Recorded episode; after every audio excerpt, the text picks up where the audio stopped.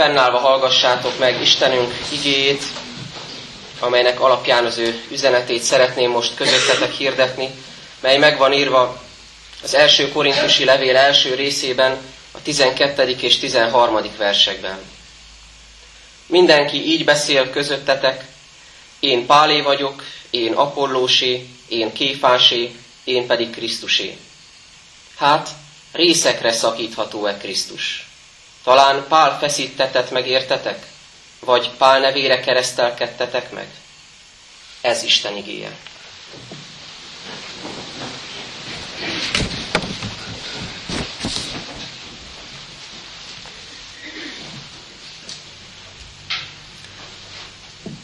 Talán minden kisfiúban benne él Petőfi Sándor, és talán minden kisgyermek vágyik arra, hogy egy nagy tömeg előtt elmondhassa a nemzeti dalt, legalábbis én így voltam vele, és talán még ma is szunnyad bennem ez az érzés, hogy kiállni sok ember elé és elmondani nagy lelkesülten a nemzeti dalt.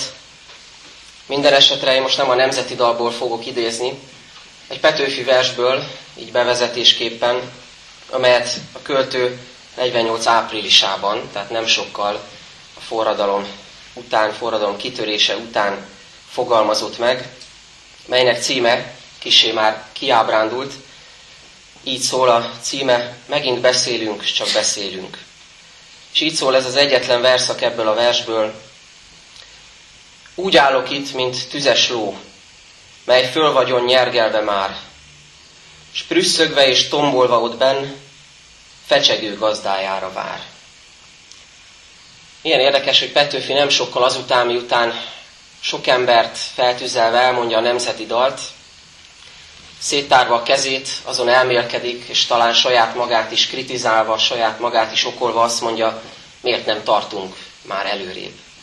Miért nem tettünk még többet ennyi idő alatt, hiszen lett volna lehetőségünk rá. Miért van az, hogy ott szunnyad bennünk a tüzes ló, amely valóban kész a csatára, de csak beszélni, és csak beszélni tudunk, ahogy a vers címe is utal erre. Nem vagyok benne biztos, hogy amikor a 48-49-es forradalmárok, hősök, nagy gondolkodó, költők, politikusok a szabadság kérdéseiről elmélkedtek, vagy a szabadság témáját próbálták különböző módon talentumaik szerint körüljárni, akkor ugyanazt értették ez alatt a fogalom alatt, mint amit mi értünk ez alatt, vagy mint amit egy átlag magyar ember ma ért 160 évvel a forradalom után ez alatt a szó alatt. De talán nem is baj ez, hiszen szükséges az, hogy ahogy változik az idő, változnak a korok, talán újabb tartalmat és újabb formát is nyerjen a szabadság az ember életében.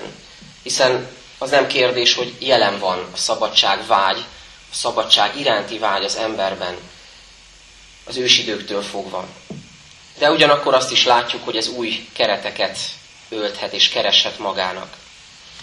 Azt gondolom, hogy manapság már nem egy konkrét, elnyomó hatalom alól való felszabadulás jelenti a szabadságvágyat, bár ezzel is lehet vitába szállni, kinek-kinek vérmérséklete szerint, hanem inkább a hétköznapi rabság élményekből való megszabadulás jelentheti a szabadságot az átlagember, a hétköznapi ember számára. Ilyen rabság élmény lehet, amelyből vágyik az ember megszabadulni, például egy olyan munkahely, ahol kizsákmányolják, ahol kiszipolyozzák az embert.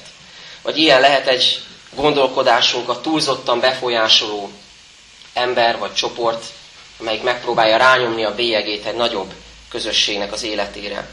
Ilyen lehet egy érdekkapcsolat, amely szintén rabságot jelent, és ilyen lehet, hogy egy legaktuálisabb példát hozzak, egy kifizethetetlennek tűnő hitel. Ez mind-mind rabság, és ezekből az ember vágyik szabadulni. És talán egy picit szomorú is, hogy ennyire banális, ennyire hétköznapi, ennyire földhöz ragadt dolgokat kell mondanunk, amikor próbáljuk megfogalmazni, hogy mit jelent számunkra a szabadság. Én azt gondolom, hogy ennél sokkal több a szabadság. És valószínűleg Jézus erre gondolt, amikor János evangéliuma szerint ezt mondta, ha a fiú megszabadít titeket, akkor valósággal szabadok lesztek. Erre a valósággal való és megélt szabadságra vágyunk. Hiszem, hogy mindannyian. Korintus, amelyről itt olvasunk, a szabadság városa volt. Korintusban mindenki egytől egyig úgy érezhette, megvan minden a szabadsághoz. Minden azt a célt szolgálta, hogy akik ott éltek, akár messzi földről érkeztek, akár ott születtek, és szembesültek az ottani életnek a, hogy mai fogalmat említsek, liberális voltával, minden azt a célt szolgálta, hogy az ember szabadnak érezhesse magát. Az a szinkretizmus, vagyis vallási keveredés, amely jellemezte nagyon jól ezt a várost, az áruknak, az eszméknek, a tanításoknak, az embereknek az akadálytalan áramlása, ez mind-mind ebbe az irányba mutatott, hogy az ember szabad lehessen, hogy semmi ne kösse meg a gondolkodását, a mozgását, a tevékenységét, a szellemi, lelki szárnyalását. Minden ezt a célt szolgált, az ember legyen szabad. Korintusban, ahol az akkori viszonyok között rengeteg ember élt, 700 ezer ember, egy óriási városnak számított akkoriban, itt minden össze, összesűrűsödött az egész világról, messze távolról és közelről is. Azt is mondhatnánk tömören megfogalmazva, hogy Korintus a világ kicsiben. Minden jelen van, ami az egész világban, az akkor ismert világban jelen volt. És mindez itt Korintusban sűrűsödött össze. Most a mai alkalmunkon figyeljünk ennek az igének, az olvasott igének az üzenetére, mely megmutatja, hogy ez ebben a, ahogy ecseteltem, nagyon szabad városban, ahol minden megvolt a szabadsághoz, ebben a szabad városban élő keresztény gyülekezetnek a tagjai miért nem voltak mégsem teljesen szabadok, vagy miért nem élhették át igazán a szabadság élményét. Először is azt gondolom, és ezen próbáljunk közösen gondolkozni, hogy mennyire nagy szükségünk van ma az egység áldásainak a megtapasztalására. Vagy ha fordítva próbálom ezt fogalmazni, akkor azt látjuk, hogy lépten nyomon találkozhatunk a széthúzás, a viszály, a részekre tagoltság átkával és annak a következményeivel. Azzal, hogy azok az emberek, akiknek együtt kellene gondolkodniuk, azok a csoportok, akiknek együtt kellene válvetve harcolniuk nagyon magasztos, fontos célokért, világi vagy egyházi értelemben nagyon sokszor egészen távol kerülnek egymástól, és részekre tagolódnak. Szomorú ezt tapasztalni, hogy az ember önerőből csupán erre képes. Az ellentmondásra, a kritizálásra, a kritikus gondolatok megfogalmazására, megkérdőjelezésre, a féligasságok kimondására, széthúzásra. Amikor a népünk állapotán kesergünk, megvalom zárójelbe téve, én nagyon sokszor e, vagyok tanulja, fültanulja, vagy talán részese is ilyen beszélgetéseknek. Tehát amikor kesergünk a népünk állapotán, akkor ne felejtsük el, hogy ez nem véletlen, hogy így van. Ne felejtsük el, hogy nem az égből pottyant ez a helyzet, nem most keletkezett, vagy nem az elmúlt húsz évben keletkezett ez a helyzet. És ne felejtsük el azt sem, hogy mennyire jelen van ez a, ez a gondolkodásmód, a széthúzás, a viszályra való törekvés az élet különböző szintjein, területein. És hogy ne a politikából, ne a közéletből hozzak példát, hadd mondjam, hogy szomorú azt látni, hogy mennyire jelen van a részekre szakadozottság például a családokban, a családok életében, a házasságokban, amelyek úgy tűnnek kívülről nagyon jól működnek, talán mintának is tekintjük némelyiket, mindenki teszi a dolgát, mindenki jelen van ott úgy, ahogy jónak látja, és mégis valamiért nem működik az egész, mert a családtagok, ahhoz tudnám hasonlítani, úgy vannak egymással, mint, egy, mint az óceánba elszórt szigetek. Mindegyik gyönyörű önmagában, mindegyik csodálatos, mindegyikkel szívesen szembesülünk külön-külön, csak éppen semmi közük egymáshoz. Szét vannak szórva, el vannak választva egymástól. De ugyanígy látunk versengést és széthúzást korosztályok között, talán sokszor mesterségesen is szítva az ellentéteket, érdekcsoportok között, sokszor még gyermekek között is. Az is nagyon döbbenetes, amikor kicsin gyermekek között látjuk ezt megvalósulni. Tehát amikor a szabadságra és annak teljes megtapasztalására vágyunk, akkor ne felejtsük el, hogy ennek ára van. Áldozatot kell azért hozni, hogy egység legyen közöttünk, hogy ne a széthúzás, hanem az összetartozás élménye jellemezzen bennünket. Mert hogyha körömszakadtáig ragaszkodunk a saját igazunkhoz, amiről tökéletesen meg vagyunk győződve, hogy abban nem lehet bennünket megingatni, és hogyha ráadásul úgy védelmezzük ezt az igazunkat, hogy ezt szeretetlen módon tesszük, a másik e, személyes életébe beleavatkozva, akkor bizony nem szabadok vagyunk, bármennyire is azt hisszük, hiszen bármit mondhatunk, nem szabadok vagyunk, hanem éppen ellenkezőleg. Rabságban élünk. Meg van kötve a kezünk, ahogy ezt nagyon szépen kifejezi a magyar nyelvünk. Igaza van tehát Petőfinek, nem beszélni, nem elmélkedni kellene a szabadságról, talán nem várni, hogy történjen végre valami, hanem igazán megérteni, hogy mit is jelent a szabadság. Számunkra ez ugye a Bibliában fejeződik ki legigazabb módon, legtisztább módon, és akkor el lehet kezdeni azt gyakorolni. El lehet kezdeni megélni. Hogy ne csak könyvekben olvasunk arról, meg ne csak a versekben találkozzunk azzal, hogy mi a szabadság, hanem a saját életünkön, a saját bőrünkön érezzük azt, annak a valóságát. Ugye eddig meglehetősen nagy általánosságban, nagyobb keretek között beszéltem a, a szabadság akadályairól, a részekre tagoltságról, de az igényben egy nagyon döbbenetes ponthoz érkezünk itt, ugyanis Pálapostól nagyon fájdalmas tapasztalatként arról beszél, hogy az egyházban, a választottak közösségében, a keresztény gyülekezetekben, konkrétan itt a korintusi gyülekezetben is jelen van a szakadozottság, a szétszakadozottság. Ezt mondja, ahogy a textusban is olvastam, azt a hírt kaptam rólatok testvéreim, Chloe embereitől, hogy viszálykodások vannak közöttetek. Úgy értem ezt, hogy mindenki így beszél közöttetek. Én Pálé vagyok, én Apollósé, én Kéfásé, én pedig Krisztusé. Néha az új szövetség görög szövege ezt a szót, hogy szakadás, azzal adja vissza pontosabban ez az eredetie, hogy herezis. Talán többen ismerjük ezt a szót, azt jelenti tévtanítás. És ennek a szónak a gyökere, ha egészen visszamegyünk a kezdetekig, azt jelenti választani, válogatni. Érezzük, hogy hogyan is függ össze ez a két szó. Úgy lesz valamiből tévtanítás, vagyis herezis, hogy az ember elkezd válogatni az igazságok között. És a számára szimpatikusat kiválasztja, megragadja, ahhoz ragaszkodik, lehet, hogy ahhoz az egyhez tényleg ragaszkodik, csak éppen a többivel nem törődik. A többi már nem számít neki. A keresztény gyülekezetekben, közösségekben óhatatlanul előfordulhat az, hogy a, keresztény, a keresztények az igazság más-más oldalára teszik a hangsúlyt. Ez is egyfajta válogatás. Néha talán önkéntelen. Nem mindig tudatos az, hogy éppen a különböző életszakaszainkban, hitbeli növekedésünkben, fejlődésünkben mi az, ami fontossá válik számunkra. Például van, amikor Isten megváltó munkája a legfontosabb nekem, Krisztusban, és ebbe kapaszkodok bele, hogy ő megváltott az én bűneimből. Máskor az, hogy ő megteremtett engem, és helyet adott ebben a világban. Megint máskor az ő szent lelkének a, a megújító, megelevenítő munkája, megszentelő munkája, szolgálata a legfontosabb számomra. Néha azt mondom, az én Istenem szerető Isten. Néha azt mondom, vagy néhányan azt mondják, hogy az én Istenem igazságos Isten, és nem hagyja a bűn büntetés nélkül. És ez mind-mind külön-külön, de legfőképpen együtt igaz. Ugye a gond ott van, amikor ezek az igazságok egymástól külön válnak, és kizárólagossá válnak. Egészen addig nincs baj, amíg valaki ezt nagyon szeretetteljesen képviseli. Hogy nekem ezt jelenti az Úristen. Én így látom őt, nekem így sikerült őt felfognom, megtapasztalnom. Jó ez, ha ezt egymással is meg tudjuk osztani.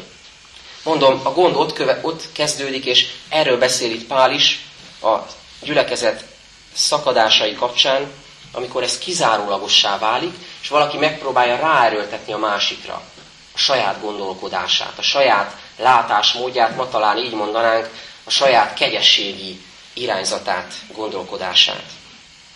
Eszembe jutott ezen a ponton a második helvét hitvallás megfogalmazóinak az alázata. A bevezetésben, a hitvallás bevezetésében elhangzik ez a sokszor idézett félmondat, aki minket jobbra tanít az ige alapján, annak engedünk, annak engedelmeskedünk. Minden szava arany, minden szava fontos. Benne van az alázat, hogy amit mi kimondtunk, amit mi megfogalmaztunk, az nem biztos, hogy a végső pont. Ha valaki az ige alapján, tehát a Szentírás zsinórmérték alapján még jobbat tud nekünk adni, még precízebben, még tisztában tudja visszaadni, hogy mit hiszünk, mi legyen a mi hitvallásunk, elébe állunk, elfogadjuk. Ennek az ellentéte a szakadás. Amikor valaki lezár minden határt. És azt mondja, hogy az ő gondolata, az ő gondolkodása, az ő megfogalmazásai, az ő hitvallása, ez egy kerek egész, egy befejezett dolog, nem lehet már hozzátenni, nem lehet kizökkenteni, nem lehet megváltoztatni. Azt is mondhatnánk, hogy csökönyösség, de itt inkább arról van szó, hogy ez a, az egymás elől való elzárkózásnak a lelkülete. Amikor valaki nem az egységre és a jobbra való tanítatás lelkületére törekszik, hanem éppenséggel a széthúzásra. Aki minket jobbra tanít, az ige alapján annak engedünk. És itt következik ezeknek a különböző csoportoknak a felsorolása. Döbbenetes, hogy milyen hideg fejjel, milyen precízen fogalmazza meg ezeket a jól körülhatárolható csoportokat Pálapostól. Így is, nevet, így is nevezhetnénk ezeket a csoportokat, hogy ha nem értenénk félre a mai fogalmak szerint, hogy pártok. Azt mondja, létezik egy olyan csoport, amelyiket nevezzünk Pál pártnak, aki azt mondja magáról, én Pálé vagyok. Mi is van e mögött? Mi van e mögött a gondolat mögött? Nyilván arról, hogy sokan Pálapostól által szembesültek először a keresztény igazságokkal, Krisztussal magával. Az ő beszédére, az ő ige hirdetéseire adták át az életüket Krisztusnak. Fontossá vált számukra Pálnak a személye. És önmagában ezzel talán nincs is semmi baj. Egészen odáig, amíg ezt tudatosan éli meg az ember. Hogy igen, volt valaki, és ez sokunkkal lehet így, volt valaki, egy ige hirdető, egy számomra kedves lelkész, aki talán már nem él, de fontos volt az életemben. Meghatározta sok ideig a gondolkodásomat az, ahogyan ő beszélt az igéről. Ez csodálatos is lehet az ember életében. Mondom, akkor ha ezért hálát tud adni Istennek, és nem az emberbe kapaszkodik bele, aki azt mondta, hanem azokba a szavakba, azokba az igazságokba, amiket rajta keresztül Isten közvetített az ő szívében. Tehát ezeket az embereket, a Pál párt tagjait, ez kötötte Pálhoz, hogy tőle hallották az evangéliumot, és egy idő után bármit mondhatott Pál, mondják a magyarázók, bármit mondhatott, vakon mentek utána, és elfogadták. Még akkor is, ha esetleg tévedett. Mert még, valljuk be, Pálapostól is tudott tévedni. Aztán a következő csoportosulás, akik azt mondják, én apollósé vagyok. Ők az apollós pártnak a tagjai. A cselekedetek könyve 18. részéből kiderül az, hogy Apollós Alexandriából származó ember volt, ez egy nagyon fontos szellemi központ volt abban az időben, Alexandria, Egyiptomban, a földközi tenger eh, vidékén. Sok ember gondolkodását meghatározta az a fajta szellemiség, ami onnan támadt. Tehát Apollós egy ilyen ember volt, intellektuális ember, mondhatnánk mai fogalmakkal élve intellektuális beállítottsága, akinek nagyon fontos volt a műveltség, nagyon jártas volt, maga az ige írja róla, jártas volt a Szentírásban, annak magyarázásában, a Jézussal történt dolgok bemutatásában, nagyon meggyőzően tudott érvelni, nyilván jó szónok is volt. Tehát aki azt mondja, én apollósi vagyok, az ezért ment utána, és ezért tartotta szimpatikusnak. Ilyen emberek is voltak a gyülekezetben, akiknek ez volt az elsődleges. Aztán ott van a harmadik, a kéfás, vagyis Péter párt, akik azt mondják, én kéfásé, vagyis Péteré vagyok. Ez a csoportosulás, ez a közösség a zsidóból lett keresztényeket tömörítette magában. Ugye alapvetően ez a két csoport létezett. A pogányból lett keresztények, és a zsidókból lett keresztények. Nyilván Péterhez ezek az emberek kötődtek inkább, akik először zsidók voltak, és utána megtértek, megkeresztelkedtek és Krisztus követőké váltak. Ők voltak együtt, és ők mondták azt, hogy mi Péteré, mi kéfáséi vagyunk, hozzá tartozunk. És nyilván ennek a csoportosulásnak a veszélye pedig az volt, hogy őket jellemezhette a törvényeskedés. Ők nagyon kötődtek még a mózesi törvényekhez is, az előírásokhoz.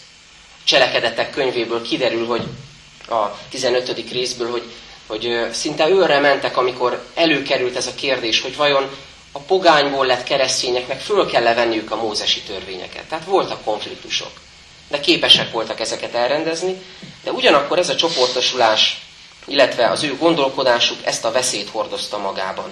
A törvényeskedést, illetve annak a veszélyét, hogy a többi emberre olyan terheket próbáltak rátenni, amiket nekik nem kellett volna. és nem is tudtak elhordozni. És így érkezünk meg a negyedikhez, és talán fellélegeznénk, amikor azt halljuk, hogy vannak, akik azt mondják, hogy mi pedig Krisztuséi vagyunk.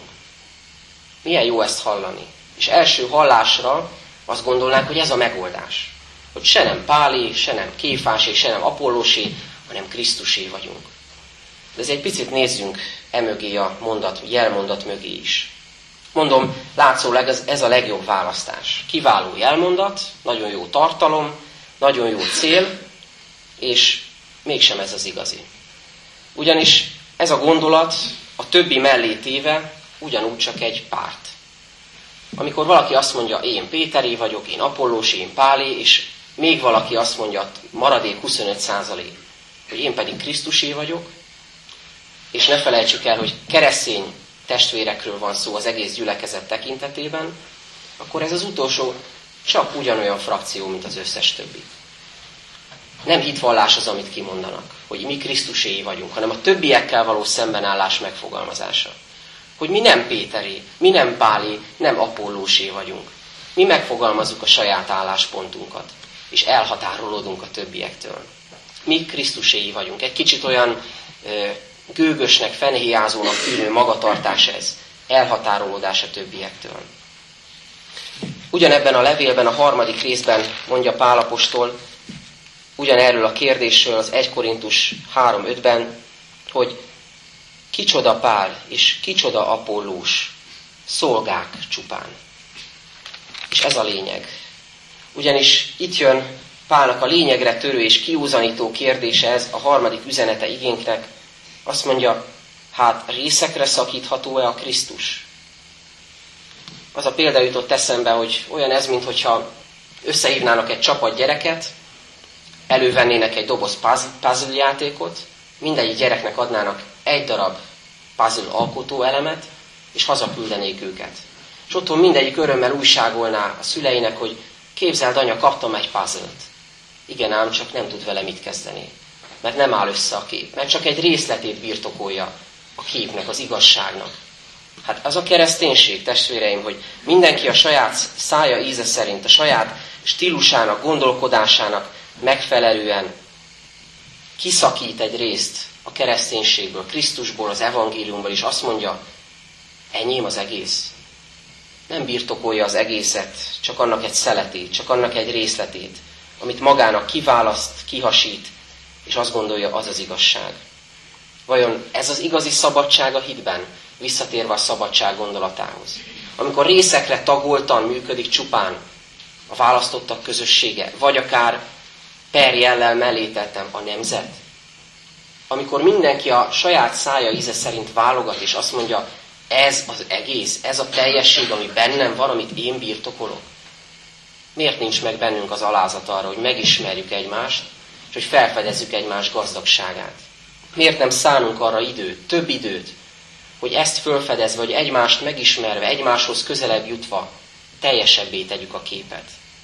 Mert ott vannak bennünk ezek a puzzle darabok, csak nem áll össze a kép. Isten mindannyiunknak a teljes képet akarja megadni. A teljes képpel akar megajándékozni bennünket. És ha már Petőfit idéztem, hadd idézzek egy másik költőt is, Pilinszkit, aki azt írja következő versében, amelynek címe egy életen keresztül. Mi törjük el, repesztjük ketté, mi egyedül és mi magunk azt, ami egy és oszthatatlan. Utána azután egy hosszú-hosszú életen keresztül próbáljuk vakon, süketen, hiába összefércelni a világ makulátlan és eredendő szövetét. Gyerekkorunkban meg kellene halnunk, tudásunk csúcsán, alázatunk magasán. De tovább élünk, foltozgatva és toldozgatva a jóvá tehetetlent. Még jó, hogy elalhatunk közbe-közbe, és utoljára. Ne a pessimizmust érezzük ki ebből a versből. Ne azt, hogy nincs megoldás. Ne azt, hogy törekszünk valamire, amit nem tudunk megoldani, a jóvá tehetetlennek a megfoldozására.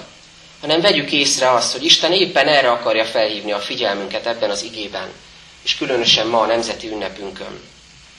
Hogy igazából akkor lesz egység közöttünk, bármilyen értelemben, nemzetben, gyülekezetben, egyházban, családban, bármilyen kapcsolatban, hogyha egyfelé nézünk, ha Krisztusra nézünk, ha nem önmagunkban mélyedünk el, és nem önmagunkban keressük a választ és az igazságot, hanem ha egyfelé tekintünk. Ha nem szakítjuk részekre, nem osztjuk részekre Krisztust és az evangéliumot, hanem annak egységét látjuk meg. Ő rá tekintünk, és őt igyekszünk követni. Nem Pált, nem Apollós, nem igehirdetőket, nem ideológusokat, nem embereket, nem költőket, hanem mindezeknek a szavát megszívlelve, beépítve az életünkbe, és megfogadva azok tanácsát, ami jó abból, Krisztusra nézünk. Ez a legfőbb cél. Azt mondja Pál a 17. versben, mert nem azért küldött engem Krisztus, hogy kereszteljek, hanem hogy az evangéliumot hirdessem, de nem bölcselkedő beszéddel, hogy a Krisztus keresztje el ne veszítse erejét. Ez a legfőbb célunk, testvéreim, a kereszténység legfőbb célja. Hogy ne legyen számunkra erőtlen és hiába való, ahogy a Károli fordítás mondja, hiába való Krisztus keresztjének az üzenete. Ami nem önmagában hiába való. Krisztus keresztje erős. Krisztus evangéliuma hatalmas, és mindent le tud győzni. De az ember önmagában és önmagán keresztül mások életében igenis képes azt erőtlenné és hiába valóvá tenni. Akkor, hogyha nem ő rá tekint, hanem önmagára, vagy más emberekre. Nem önmagában hiába való tehát Krisztus keresztje, mert ő kimondja, elvégeztetett. Ő győzött a kereszten, és ez érvényes ma is. Ma is él a mi győztes és feltámadott Urunk. De mi a gondolatainkban, az életünkben, a cselekedeteinkben igenis tehetünk úgy, hogy az valóban hiába való legyen. Ennek az ellenkezője a célunk, és ezt hadd fogalmazzam meg végül így pozitívan. Krisztus az egység kulcsa. Semmi más. Hiába próbálkozunk különböző nagyszerű tervekkel, hiába próbáljuk ilyen módon megfogalmazni az identitásunkat, mint ahogy itt a korintusiak, hogy én Pálé, én Apollósé, sőt, én Krisztusé vagyok, ne így tegyünk, mondja az ige, hanem nézzünk egyfelé, Krisztus felé. Mert az emberben bennünk, inkább így mondom, a bennünk lázongó és mindig a széthúzás felé törekvő lélek átváltozhat, akkor, hogyha Krisztusra néz. Elcsöndesedhet, megérkezhet, és megtapasztalhatja, hogy mi az igazi szabadság Jézus Krisztus által. Amen. Csöndesedjünk el, és imádkozzunk.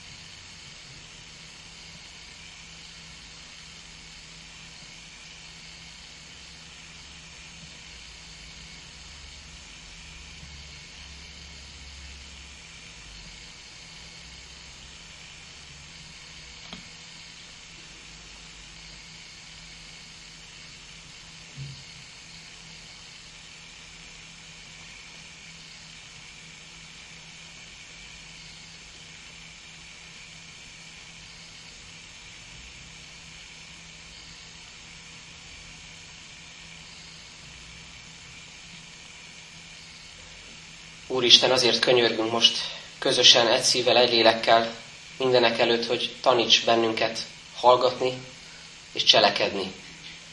Taníts bennünket arra, hogy meg tudjuk egymást hallgatni, hogy egyre jobban megismerve egymást rádöbbenjünk egymás lelkének gazdagságára, szépségére, sokszínűségére. És taníts bennünket cselekedni.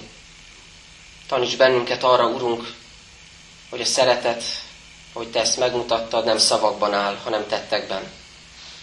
Köszönjük, Urunk, hogy erre hívott fel most a figyelmünket, és azért könyörgünk, nagyon egyszerűen megfogalmazva, hogy átélhessük ezt a szeretetet itt egymás között, ebben a gyülekezetben, a családjainkban, és magyar népünk körében is.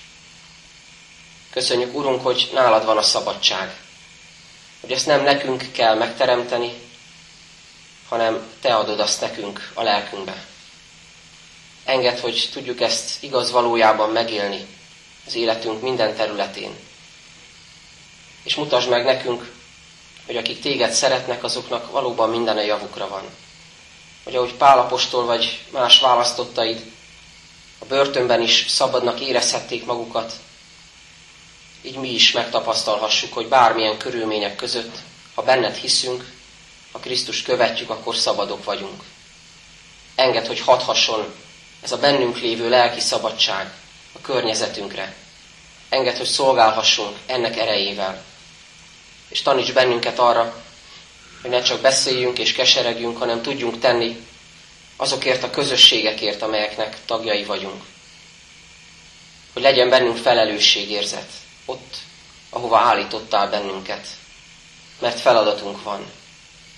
Ezt a feladatot mutasd meg egyen-egyenként nekünk, és annak véghezviteléhez te ad meg az erőt, a bölcsességet, a körültekintést, a figyelmet, a szeretetet. Így könyörgünk családjainkért, te adj változást, te adj növekedést, te adj igazi egységet és szeretetet, egyfelé tekintést. És ugyanígy könyörgünk gyülekezetünkért, református egyházunkért, a keresztények közösségért az egész világon, és nemzetünkért is. Enged, hogy tudjunk ma is úgy emlékezni és visszatekinteni, hogy közben rád nézünk és neked adunk hálát, és ez vigyen bennünket előre, Urunk.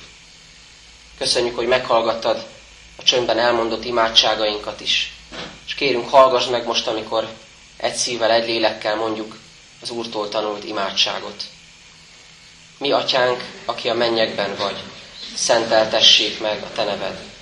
Jöjjön el a te országod, legyen meg a te akaratod, amint a mennyben, úgy a földön is.